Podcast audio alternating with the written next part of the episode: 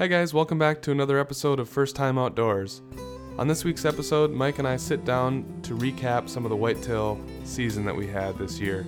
Uh, in addition to that, we also discuss the Metro Bowhunter Resource Base hunt that I participated in. We kind of lay the groundwork for what it takes to be involved in that hunt and what that might look like for any of you first timers that want to get involved. So stay tuned and enjoy the episode.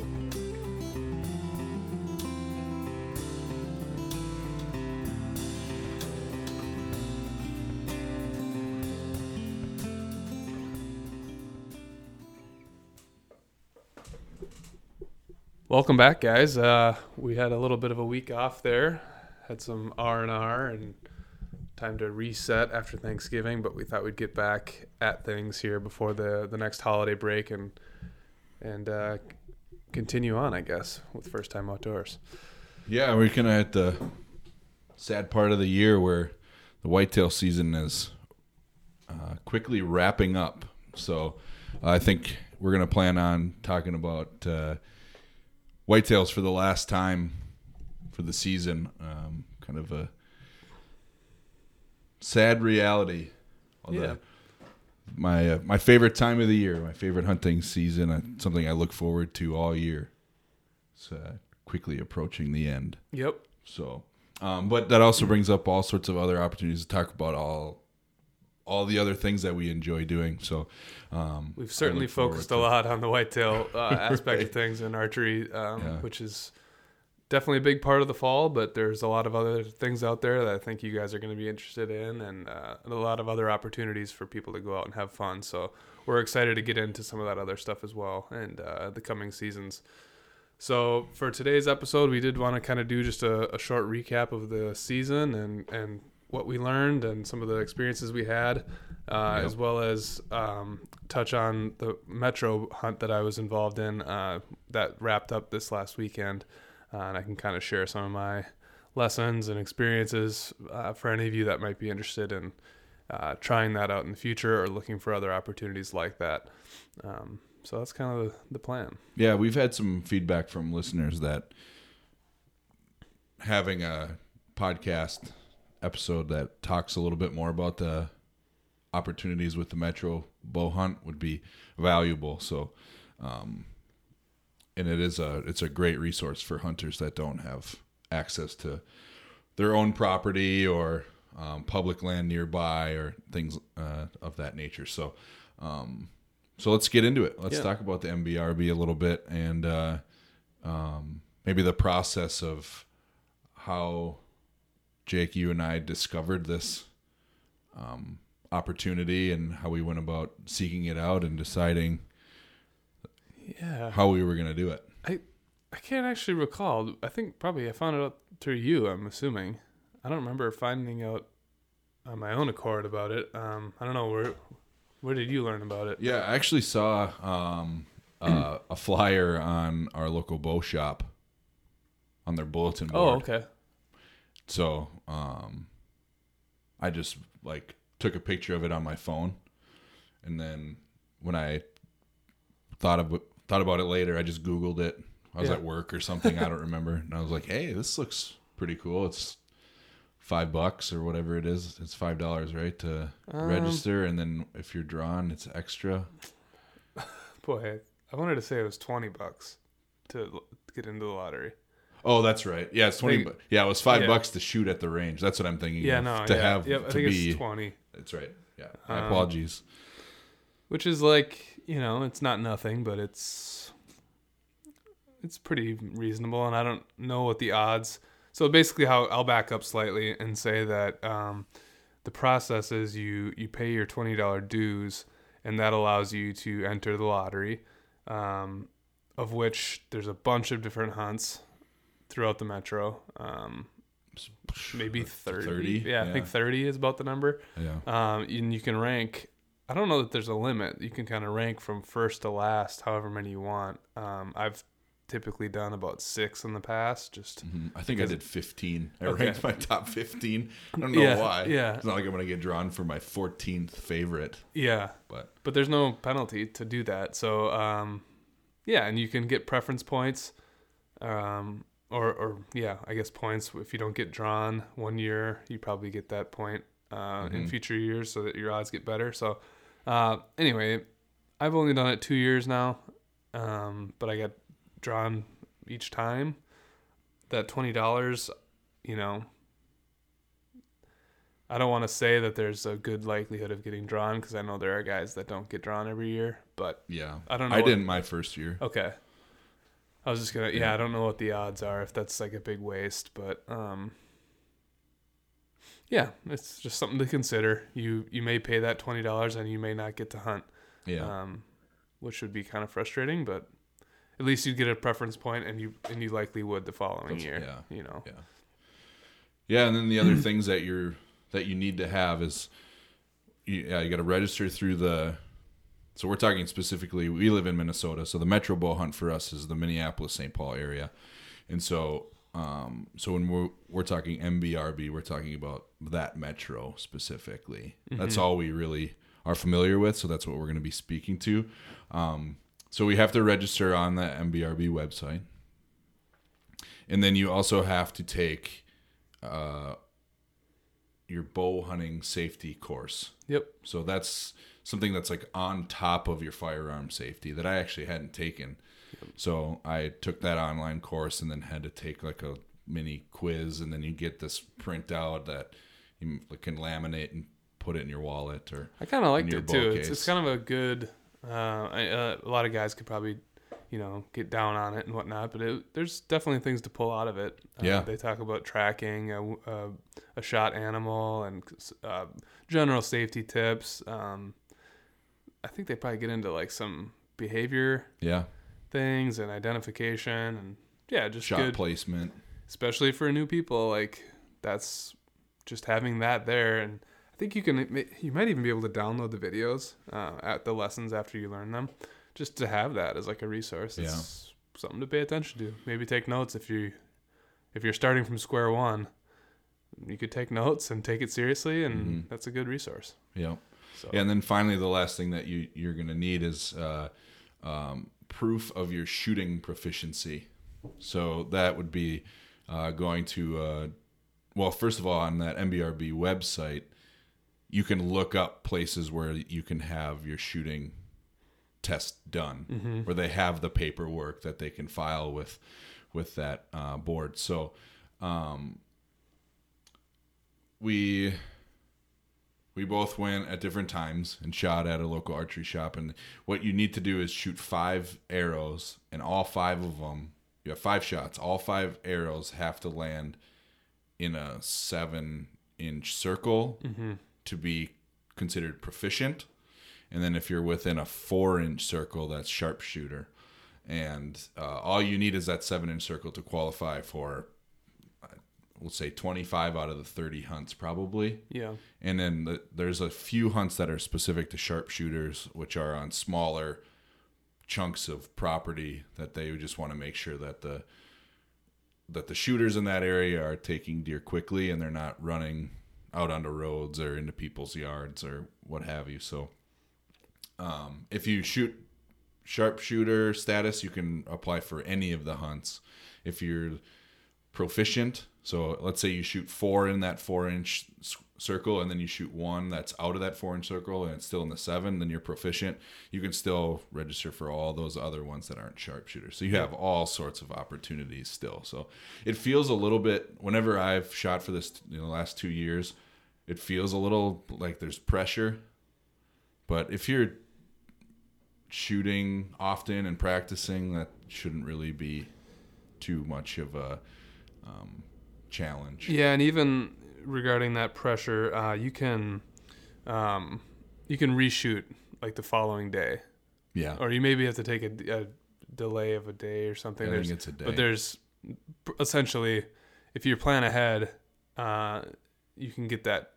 You can test yourself m- multiple times. Um, I'm sort of a late a late planner, so I typically tend to be doing it like the day before the meeting yeah, the day you have you, to bring you need to bring the paperwork. paperwork. Yeah. So uh, it is that it's a little self-imposed pressure on myself. Um, But if you Yeah. uh, if you plan ahead, there shouldn't be too much pressure. Um, so yeah, it's definitely something doable. Yeah, and that's the five dollar charge I was thinking of. Is That- that, that uh, the bow shop where we shoot, uh, they charge five dollars to for the target that you're shooting at, and then to register your information. Yeah, to supervise it. Yeah. So twenty five dollars is kind of your all in on top of your tags for your deer tags for Minnesota. Yep, and uh, you know that again that can be a lot for some people, um, but the, another way to think about it is most hunts have a three day, two three day periods. So Yep. you're getting really six days of hunting if the weather's good.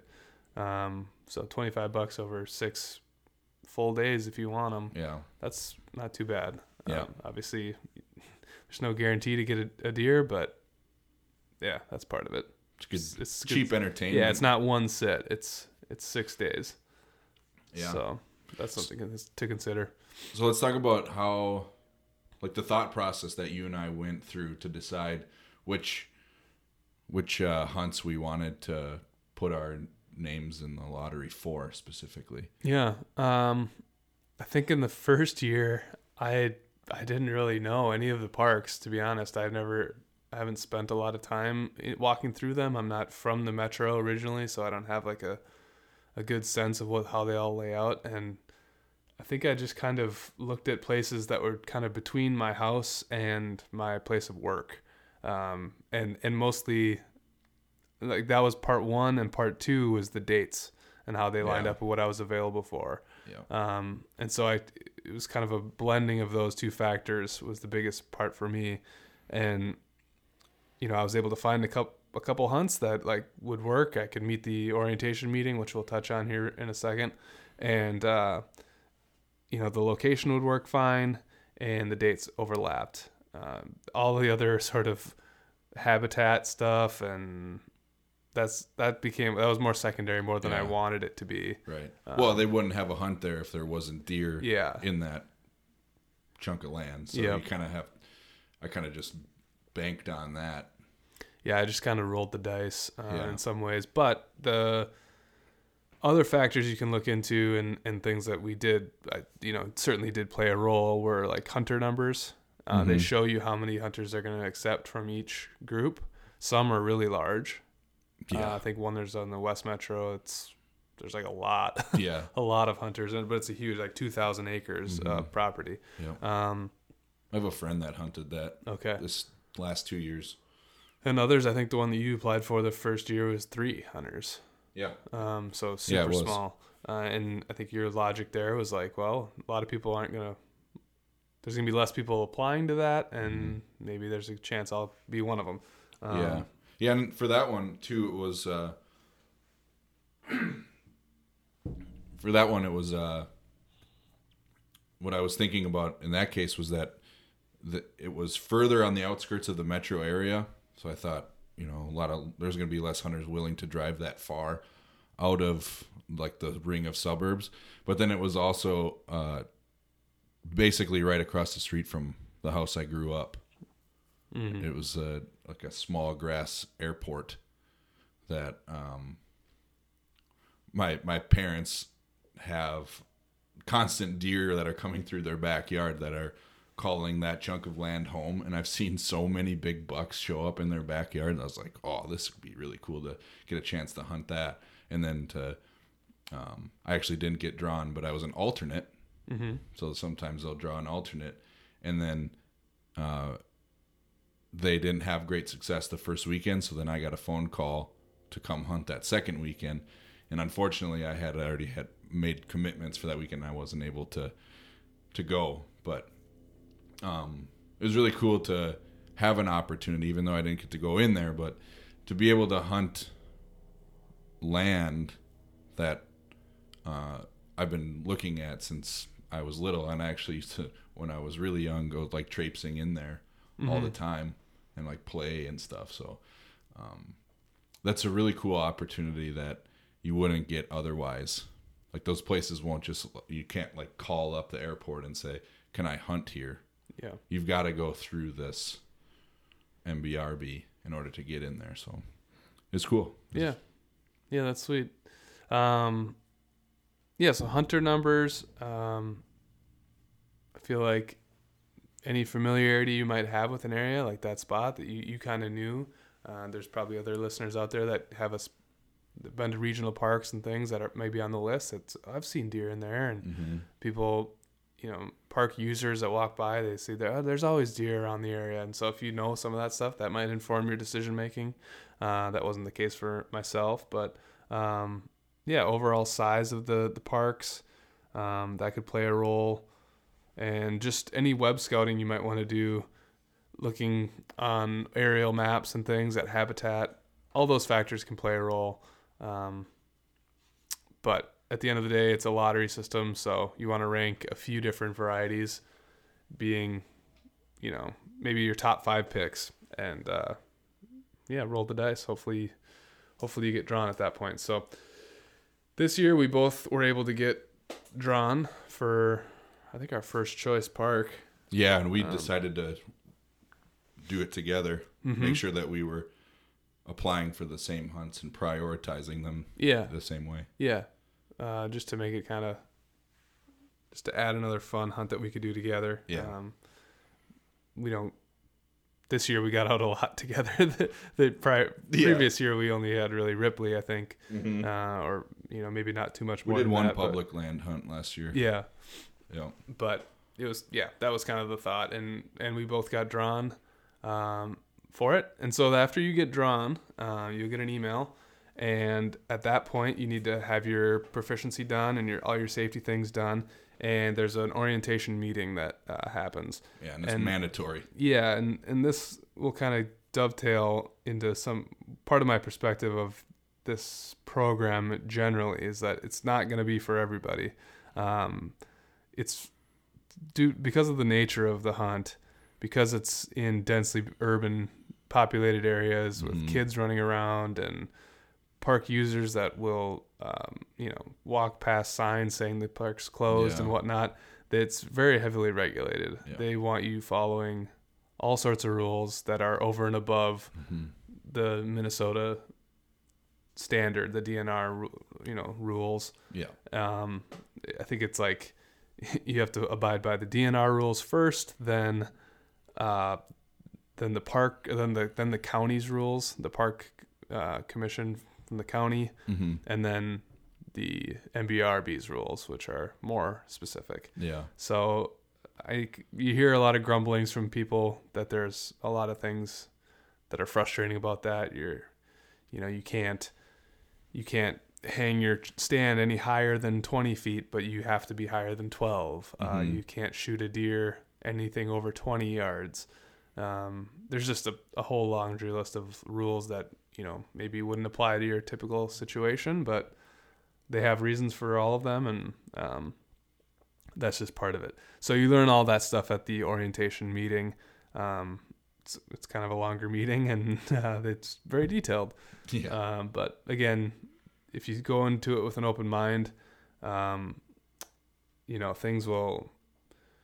You'll be able to pull things away from that in a positive light. Like you can, you can definitely learn some things. They show Mhm. you a video on how to sh- like shot placement and things. That's that's helpful. Um, yeah. they're they're all it's an organization filled of bow hunters so if you have open ears and whatnot you can learn some techniques you can Yeah. get advice from people if you want to pick brain pick the brains of the coordinators and so Yeah, uh, that was actually what when you were talking it kind of sparked that memory of the hunt coordinator from the the hunt at that airport when we were talking and I told him I was an alternate and he was like, "Well, do you have access to other land?" and I said, "No, that's why I'm doing this MBRB hunt where I registered for it." And he then just gave me a huge um like dearth of knowledge of like there's some little known public land over in this area and I've hunted it in the last 5 years and shot a lot of deer in there. Nobody knows about it and he just gave me all this information that I used and that was actually the public land that you and I went Mhm. to Jake and you could see there was deer sign everywhere. So at the very least it's a really great way to meet other people like you say and get tips and some inside information or just kind of increase your network of um, hunting peers and mentors and um, like elders. Yeah. You know, there's just there's so many other cool things about it that's definitely worth your time to check out. It's being a part of a network uh, of people, which is something we want to focus on here at First Time Outdoors, and um, that's just another group of people that are dedicated to a similar cause, and um, yeah, so it's cool for sure. It's yeah. so that's pretty much it. Um, at the meeting, you you meet the rest of your hunters that are going to be involved in your area. You sort of choose generally where you're going to hunt, and uh, then you wait until your your dates show up. Um, at each hunt, they they require you to show up at a certain time and sign in your name and all that. They want to make sure that you're uh, safe and everybody's accounted for, so that they kind of have a check in and out, right, of each period, which is another one of those things that's kind of like you know, they've they're it's really highly regulated, but again, it's for your benefit. Um, so yeah, that's that's pretty much it. So you just kind of wait for your time and and uh, wait for some deer. Yeah. So um, I didn't actually do this hunt. I I had to back out. Um, I had uh, realized that I had spread myself far too thin this fall. So um, I, I kind of had to prioritize what hunts I wanted to do and what weekends I wanted to be gone, and I ended up deciding to back out of this one. So I was really disappointed about it because it was a lost opportunity to hunt a cool chunk of property and to hunt with you, Jake. But uh, it was fun to keep up with the hunt through you through, through you with like sending texts like what's going on how's how's the hunt going Yeah. what are you seeing that kind of thing so and you ended up doing all right So, Yeah, yeah, it was fun. Um, so the first weekend, um, well, I'll back up slightly.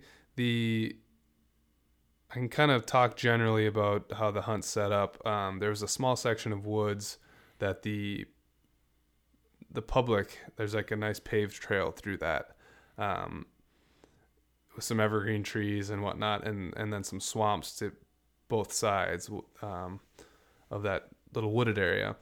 And then there's a, a big gap, and then another section of land um, that a lot of the other hunters were going to hunt. So I ended up being the only hunter in the small section of woods by the public trail. yeah Um, and it's kind of wedged between a development of houses Mm-hmm. and uh, like a park with baseball fields and uh, playground and things like that. Yep. So looking at a map, it was kind of one of the more it was like a distinct wooded area with evergreen trees uh, with some swamp edges. But so that seemed good. That seemed like a good spot to put your stand, easy access in and out of. Um, but very clearly, like if you're gonna see people and there's gonna be activity, it's gonna be in this spot. Yeah. Uh, so it was kind of a gamble, but I decided to go in there, um, and yeah, I, it's it's kind of a frustrating thing, but uh, it, essentially you get one day to set up your stand. The day prior to the hunt, you go in at a certain time and uh, hang your stand. So and they don't give you a ton of time to do that. So it's kind of Mhm. like you know maybe an hour or so, and you're not supposed to scout. Um, you're not supposed to scout the park and whatnot and look for things prior to the hunt. So when you go in, that was my first time going in that Thursday. Um, so I kind of quick did like a let's move fast and and try to see what I can see, find some see if I can see any rubs or droppings or trails of any sort. Um, and I found a few, but because you're limited in terms of space, it's hard to find a good tree. Like, okay, so you see some sign. Well, there's no, there's no big enough, not big enough trees in the area, so uh, you can't shoot. And and again, back to the rules, they only allow you to shoot uh, 20 yards and in, which I'm not going to shoot much over 20 anyway. But you have to just make sure that you're within that vicinity, and you also have to be at least 20 to 30 yards off of any trails, because they don't want people to Yeah, like see yeah walking trail yeah Mhm. any trails that the public might use Mhm. um, so that limits you can kind of imagine these factors being limiting if you find some rubs or some interesting sign but it's pretty close to a trail. Well, you can't really set up over that. Mhm. Um, so anyway, I've found both years it being somewhat of a kind of frantic uh, stand setup of like, you know, hustling around, trying to be quiet, but also trying to find sign and and then hanging up in a good way.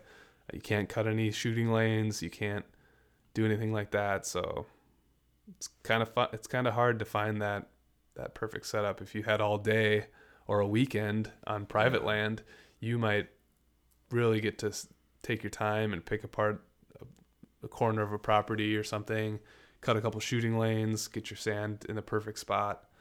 Um, so that's one frustration I've had with the hunt is just like it's hard to get in there and feel confident because Mhm. you, because you also are committing uh, to at least that first period. So both hunts I've done has been two three day periods, so you can't really move your stand once you've set up. So you're kind of like, oh, I'm going to put it here and then I'm going to sit for three days, Mm-hmm. and maybe it's not a good spot, Yeah. you know. So that's there's some pressure there to to try to find the right spot. Anyway, uh, this year I was walking through the woods and I, I kind of walked up close to this marshy swamp edge and trying to, you know, just walking quietly. And all of a sudden I looked up and two does were bedded in the swamp, probably 15 yards from me, looking right at me. So this is in the e- the evening or This is, afternoon uh, when you're af- hanging in the stand. Yep, afternoon of Thursday, um, the you know the day prior to the the start of the hunt, and so these two does jumped and ran off, and so I was like, oh, okay, well, I know that they bedded right there. Let's get close to the swamp edge. Um, so I picked a, a pine tree, which I've never, I don't think I've ever hunted out of, first time Mhm. and uh, yeah, climbed way up in there, and it was a kind of a perfect setup. The height that I got, that I was able to reach, there was a clearing in the tree. Um, maybe somebody had hunted out of it in a prior year and, and cut some branches out because it was just like a nice little nook up in there. Uh, but I did have a lot of cover directly underneath my stand. The branches were extending out, so they did block a lot of my shooting lanes, but it provided a ton of cover. I could probably move a lot and Yeah. nothing would see me up there. So I had just a great view uh, sitting over this big swamp. Um, so yeah, that's where I decided to um, spend my hunt up in this pine tree uh, over this swamp, and I spent the next two days there um, pretty uneventfully. You know, not seeing a whole lot. Th- that being Friday and Saturday. Uh, one interesting little thing happened on Friday night. Uh, it was pretty sweet. I was looking across this big swamp, and there was a little bit of a peninsula, uh, maybe th- probably 300 yards away, 350 yards away, and hadn't seen anything all day. And I saw a doe and probably a fawn come out of this section of woods, and it was getting toward, you know, toward last light. I pulled out my binoculars and just started watching them. I was like, oh, a couple deer. They're Mhm. way out of my range. They're not coming toward me, but it's fun to see something. And maybe a minute after I saw them, I saw a nice buck, I think a six point buck, hop out of another part of the woods.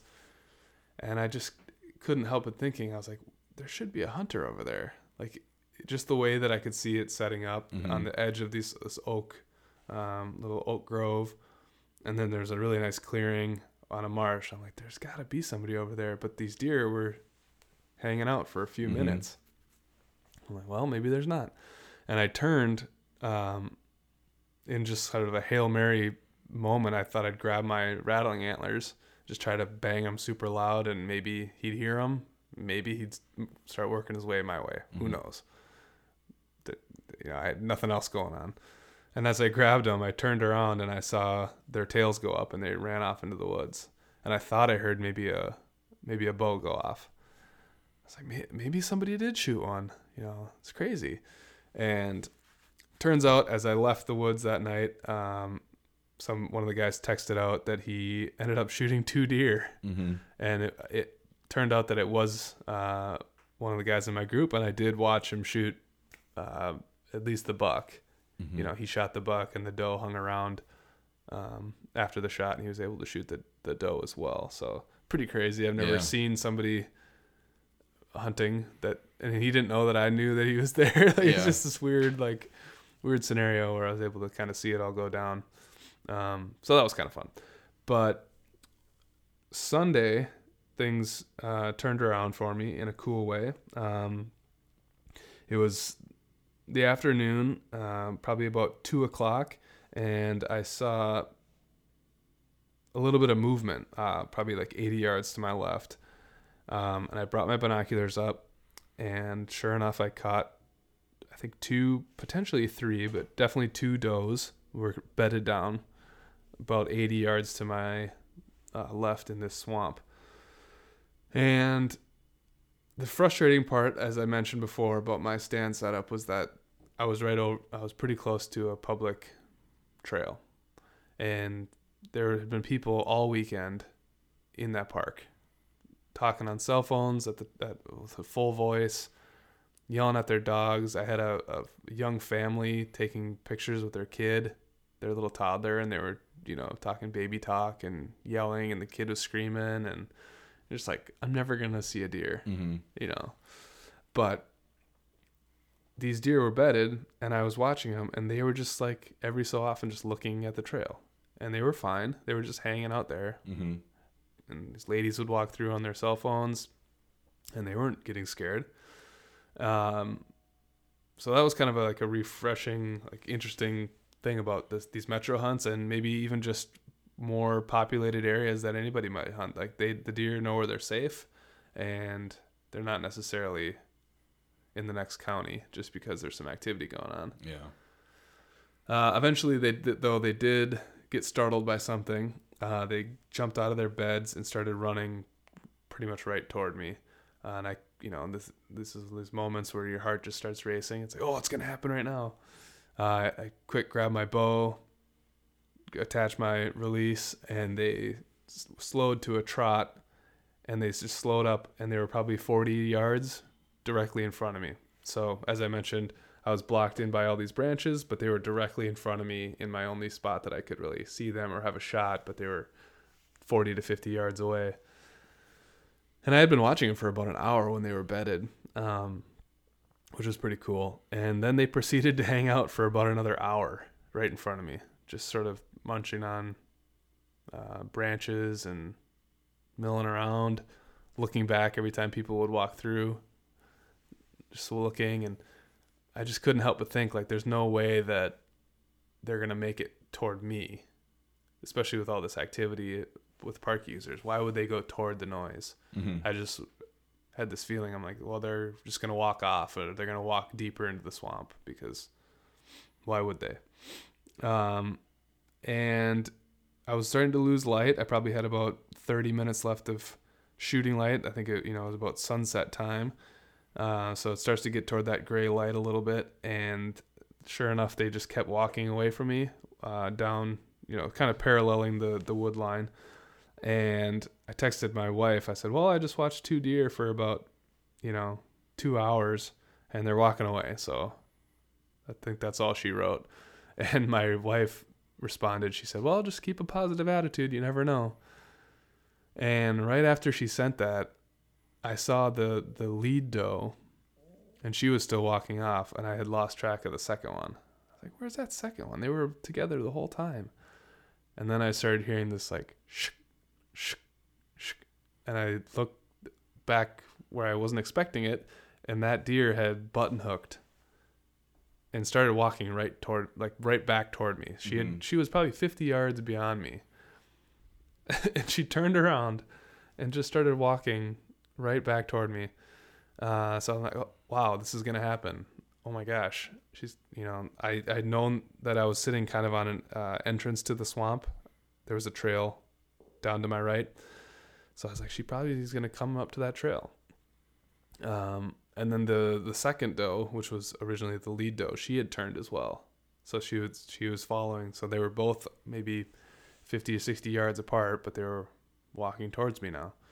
And she got within twenty yards, and I drew where she was covered up with my with branches, and I didn't have a shot, because because she was down to my right and there was branches all over the place. I, I didn't have any shot, and I thought, you know, if she goes to that trail that I expect she's going to, I'm not going to be able to shoot her. But I don't know what to do. I'm dr- I'm drawn at this point, Mm-hmm.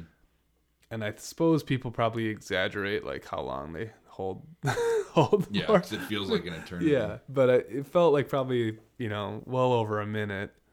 Probably I don't know. Could have been could have been more. Could have been up to like two minutes, but it was a long time. I was starting to get a little bit shaky, a little bit nervous. Like, what am I gonna do?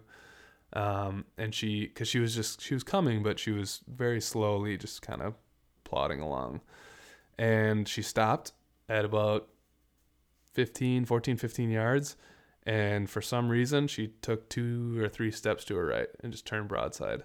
Like, there's no reason. She was at the doorstep of that trail Mhm. going into the woods. And instead of getting on it, she just turned and walked, continued into the swamp and just walked to her right, uh, which provided a broadside shot. And I took it and hit her. Like I knew I hit her solidly, but I immediately knew that I hit her like way back. Um, and I had a really sinking feeling like, oh no, that was a bad shot. Kind of pretty much hit her like mid body. Mhm. Um, definitely not behind the shoulder where you've been practicing. And uh, she did a quick hop off and she started walking almost immediately. She didn't run. Um, and I was trying to grab for my quiver to try to grab another arrow because I figured, okay, I shot her at like 15 yards or less.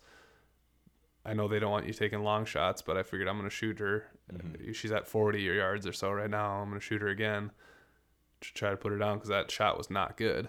And then she stumbled. And I was like, what? And she stumbled once and she fell over. It was just like, I couldn't believe it. Mhm. I, I really thought I gut shot her essentially and that she was going to be gone and uh, it was going to be a nightmare essentially. But she dropped at about, she probably made it 20 yards from That's where I shot her 15 to 20 yards. She died faster than any deer I've shot so far. And I shot her. It was the worst shot. Well, not the worst shot. My first one was the worst shot. But it was a bad shot. Um, so yeah, it was incredible. She just dropped, and I, she, I didn't hear any crashing or anything. She just fell in some tall grass. I watched her for a little while, and uh, knew that she was down. And what was really wild is the second deer bounded off a little ways, and she ended up doing this sort of wide circle, kind of near that where the other one went down. And she worked her way back toward me again for a second time toward the woods. And at this point, I've got like maybe five minutes left of shooting light. And I nocked another arrow. I was like, she might come back. And sure enough, light was fading and she came right underneath my tree. And then she proceeded to walk out directly to my lighted nock and start sniffing it. Like broadside Mhm. same shot. Um, unfortunately, she took her time to get there a little bit, and it was a couple, like probably two minutes after legal shooting light, and Mhm. um, just didn't have the opportunity to shoot shoot her. But it was it was crazy. I couldn't believe how long these deer had been in my sights, and how many like how they were giving me those opportunities. It was just like, yeah, I don't know. It, I had never experienced that where they were just lingering and, and kind of willing me to shoot them. like they were just right there. Yeah. They they had every excuse to go other places, uh, and yet they were right in front of my tree at 15 yards. So pretty crazy. I uh, waited for it to get a little darker. That deer didn't really. She didn't want to move too much, and so I finally just turned on my headlamp and started to break down. It was past legal. Mhm. It was the last night of the hunt, so there was no concern about like, you know, the following day blowing deer out of there or anything. I was like, well, I'm just gonna start getting down, and uh, yeah, my coordinator met me and helped me uh, gut everything, and yeah, it was my first doe that I shot. Um, found out during the the processing of the of the deer that I basically shot her directly in the liver, pass Mhm. through center of the liver. Yeah. Which usually isn't a shot that would take a deer down super fast. Yeah, I had never heard of that. Um, but yeah. it was it, made, it was it was cool to see. I um, it almost looked like a paper tuning. My broadhead was like you could see the three blades Mhm. directly through the directly through the liver. So that was kind of cool. Yeah. Uh, so I knew like there was I didn't hit anything else. I didn't hit the heart, didn't hit the lungs, Mhm. just solidly in the liver. So I don't know what that means.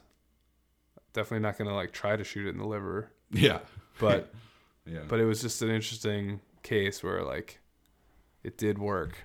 I don't know why, but it she lost a lot of blood really fast. I think Mhm. the liver must, you know, processes blood. It must just yeah. must be a lot in there at times. Maybe there's maybe there are times where it's it has less blood in it.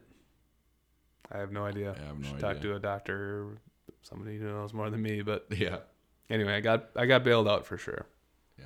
So And then the second weekend, couple was last weekend, right? Yep. So then I went back out. Um, had my minis- uh, my main tag left over. Uh, I knew there was probably some bucks in the area, but I again I didn't care if I saw another doe. I would uh, I would take it, and that was a quiet weekend. Uh, we got some snow in between the hunt periods, so it, it was kind of interesting to go out there and I did another quick recon of of the area and found some trails and actually two beds in a different spot that so i moved my stand and i set up over those thinking that hey uh, this might be a different transition area. There's some beds in here. And i didn't see much for tracks in my previous spot Mhm. in the snow.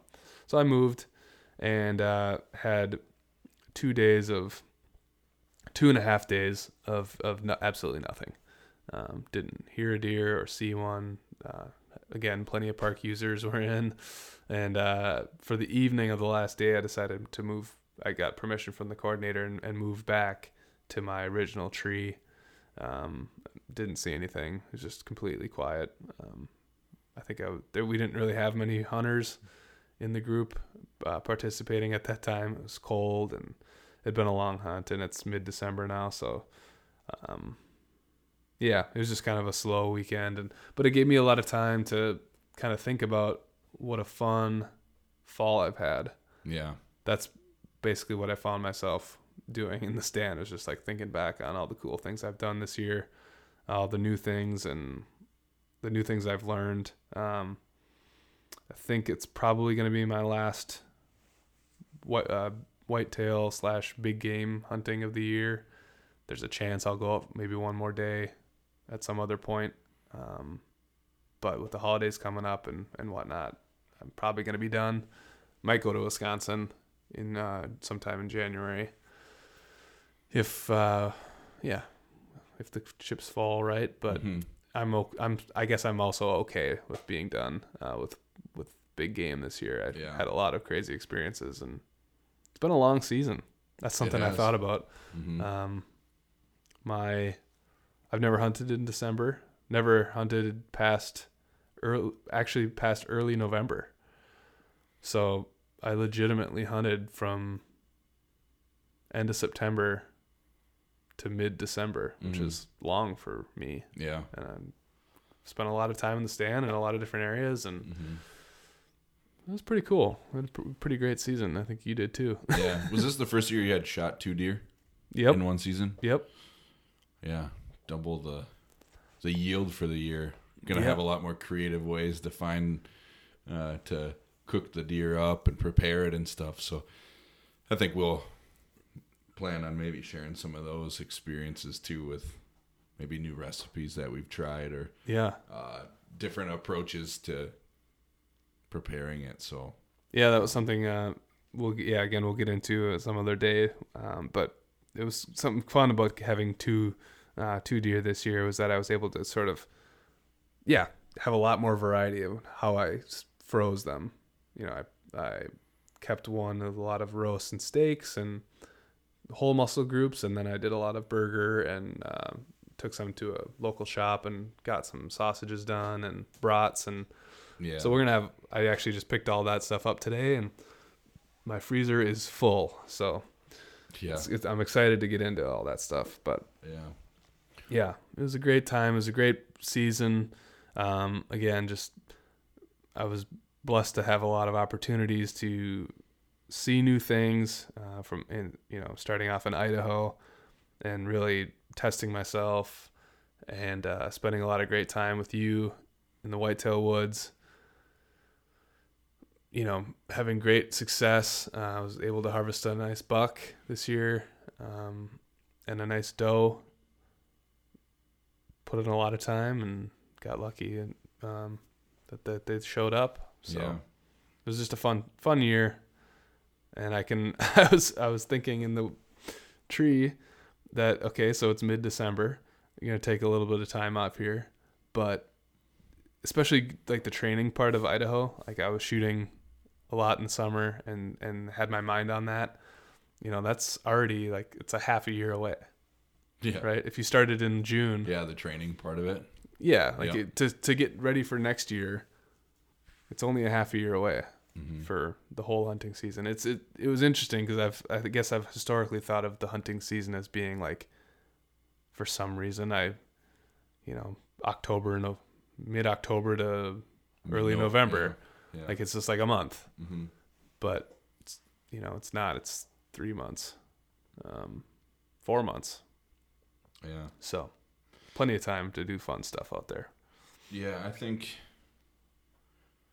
you know it is always kind of a bittersweet time, like mid December for me, because it's like on one hand it's like I don't really want to hunt when it's that cold because it's can sometimes be miserable, but also you just don't want to give it up because it's it's really the only place that I that I have found where I can completely center myself and just be completely quiet and get away from it all.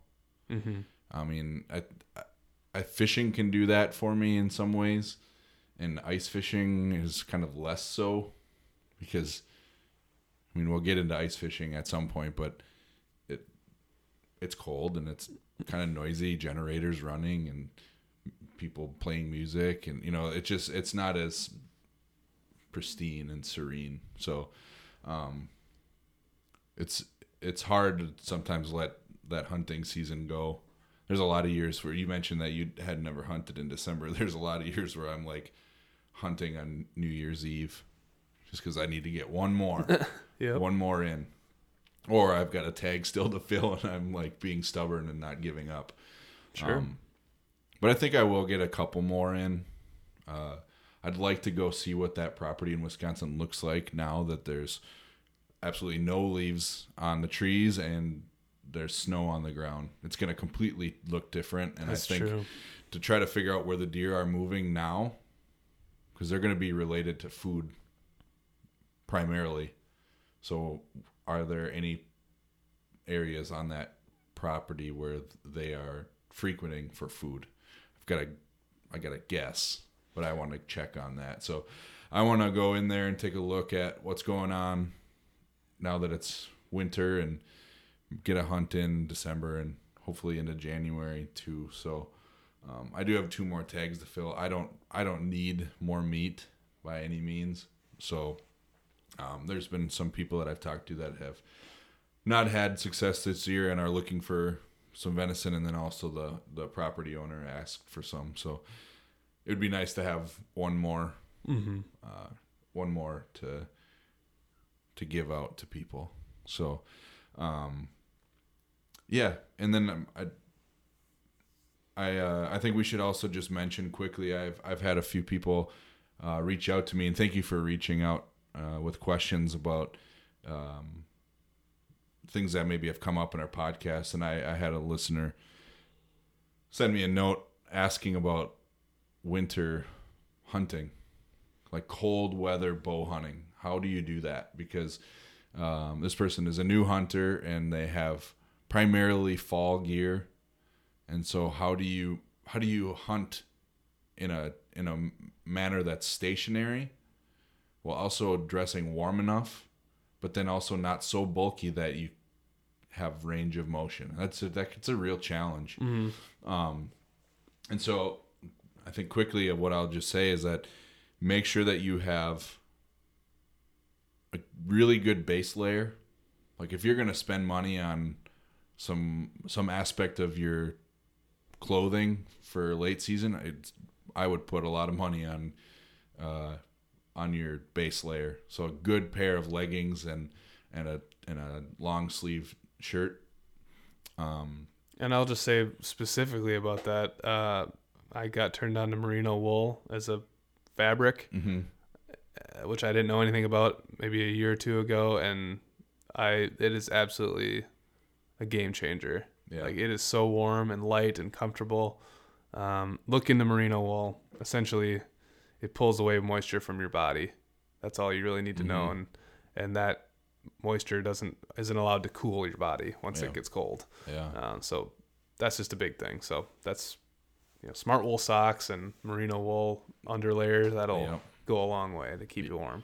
Yeah, and then t- so after so talking about the my legs, so I have the my leggings and then a pair of like sweatpants that I've um like run through the wash to make them scent free, and then I wear a pair of bibs, and the bibs are really handy because it keeps any wind from blowing up your back, which is really what makes you cold, and then um top layer I'll have uh my my thermal layer and then like a long sleeve t-shirt and then some sort of like either a wind barrier like i have a wind barrier sweater that I, is awesome keeps me really warm or a good vest like a thin wool vest is what i wear um, because it doesn't add any bulk to my arms so i can still draw a bow back and i don't have to worry about the string hitting my sleeve of my jacket um, but it's keeping my core warm enough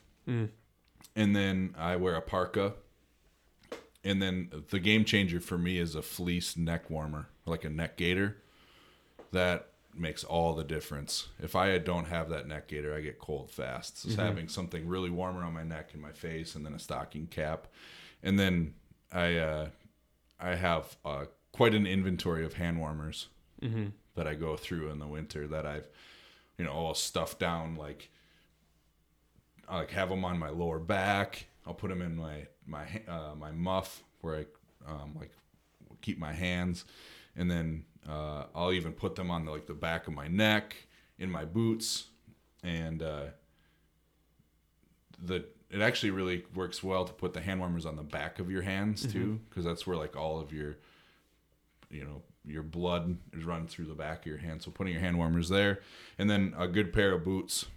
Mm-hmm. um i wear snow boots like Sorel snow boots in the winter time and they're clunky and uh that just means you got to be you know climbing up the tree safely and hunting in places that uh aren't precarious to get into.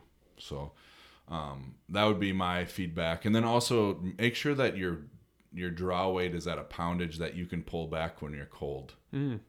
because that that's that's a problem I used to run into. I used to I set my bow now at 62 pounds, and I used to hunt at 70. And I actually there was one time I was I was probably in high school, like a senior in high school or so, and uh, it was like five degrees out, and like this time of year, and I was hunting, and a deer came in. And I was like so stiff and cold because I, you know, you kind of like hunched up and your shoulders are constantly shrugged. And then I just couldn't pull the bow back. I couldn't do it anymore. Um, I was just too cold, too stiff. So it might be a good idea to just dial your draw weight back a little bit or just lower it in general. Yep. Um, so that'd be the feedback that I would give or the tips that I would give in that case. Yeah, I, I tried uh, two new things. Well, one new thing this year, uh, but you know, there's certainly room for another. Uh, I brought uh, each morning. I'd fill up my thermos of coffee that I'd. I don't like to bring coffee in the stand, but I would drink that coffee on the way, and I'd use all the remaining hot water that I boil uh, from my French press, and I put that in a just boiling water in a thermos, and I brought that in my stand just with water, and like that isn't gonna necessarily warm you uh, from the core, or you know what I mean. Like it's not gonna be long lasting, but it's nice to have like some hot water, or Yeah. if you want to do cider or tea or Yeah. uh, coffee, uh, do all that. And you know, there are again, I don't like I don't like to eat a lot in the stand, um, snacks and things. I think because I don't know too much, I'm like probably a little paranoid about scent. Yeah. But like I could totally see, you know, having a thermos of tomato soup or some, you know, some soup that you could just like sip on Mhm. to keep you warm too. That would be nice, especially if you're in a blind Yeah. or something like that. Mhm. Um, but yeah, having a little bit of a like the hand warmers, like you say, that that goes a long way. If yeah. it's a pretty easy solution to bring something to be a little more comfortable. You take a little pressure off the late season hunt. I suppose, yeah, Yeah. just kind of you're out there in the snow and the cold. Like give yourself a little break sometimes. Mhm. You don't need to be killing yourself out there. Right, and don't Um, try to be too tough. You know, yeah. If you get cold, just you know, just go back. Yeah, and You know. the deer, they're gonna be either moving or they're not. It's not because you, you know, didn't have, I don't know, not because they could smell a little tomato soup or something. yeah, I'm guessing. yeah. And I Uh, think, um, for me, I would like to just poll our audience, our listeners, and it. I'm looking for a better alternative to my footwear in the late season. Mm. So if you're an experienced hunter, or um, maybe this is your first year and you've got a good set of boots that you have been really happy with, cold weather wise, let me know because I haven't found any, which is why I go with my Sorel boots. yeah, Um, but they're not they're not great hunting boots. They're like not scent free and they're kind of heavy and so I'm always looking for an alternative. So let me know if you found something out there that's warm and uh, lightweight and like a good warm late season hunting boot for deer hunting. Let me know because I'm in the market for sure. Christmas is coming up. That's right. So, like we mentioned, we're in we're into winter. There's all sorts of winter stuff that we're going to be trying to cover um, in uh, towards the end of December into January and February. You can look forward to us talking about ice fishing. Um, winter trout season opens in January. Yep. So talking about that, um, talking about snowshoeing, cross country skiing, all these different things that uh, should be getting you outside in the in the cold winter months. Yep. So There's a what's the saying? There's only there's not bad weather. There's just bad clothes and bad attitudes or something like that. uh, and that's something that I definitely feel like you know. Uh, I guess I'll speak to my family specifically. They tend to be a little bit scroogey about the winter, which is totally, you know, it's totally fine. Like I can I can get that way too. Like it's hard to get out and get motivated to get outside um, when it's right now. I think it's negative five out. Um, but having said that, there's tons of things to do. Uh, we live in the state of hockey. There's just tons of stuff to do outside. mhm. Um, so it really is about having a good attitude and bundling up and getting out and experiencing the winter. Uh, it's a super peaceful time outside. Um, yeah, it's a great time to be outside. There's a lot to lot to go find and see. So, yeah, we're we're excited to get into some new activities and uh, bring on some guests to kind of let us know how to get involved in some new um, things for the first time uh, in the winter season. So, So this wraps up our whitetail adventures for the season.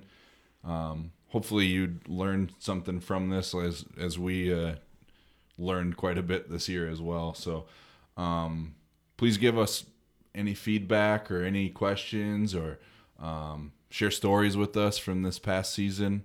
Uh, it's it's another great way to get through the winter as well as to hear all these stories and think about all these experiences and maybe even start thinking about new gear and things that you're gonna Start start start start, uh, adding to your arsenal for the next season. Yep. So, um, yeah, you can get a hold of us once again. We're on Facebook, First Time Outdoors, Instagram, First Time Outdoors, and then um, you can email Jake at First Time Outdoors, Mike at FirstTimeOutdoors.com. So um, please get in touch with us. We'd love to hear from you. And uh, if there's any topics that you would like us to cover or you are curious about, let us know.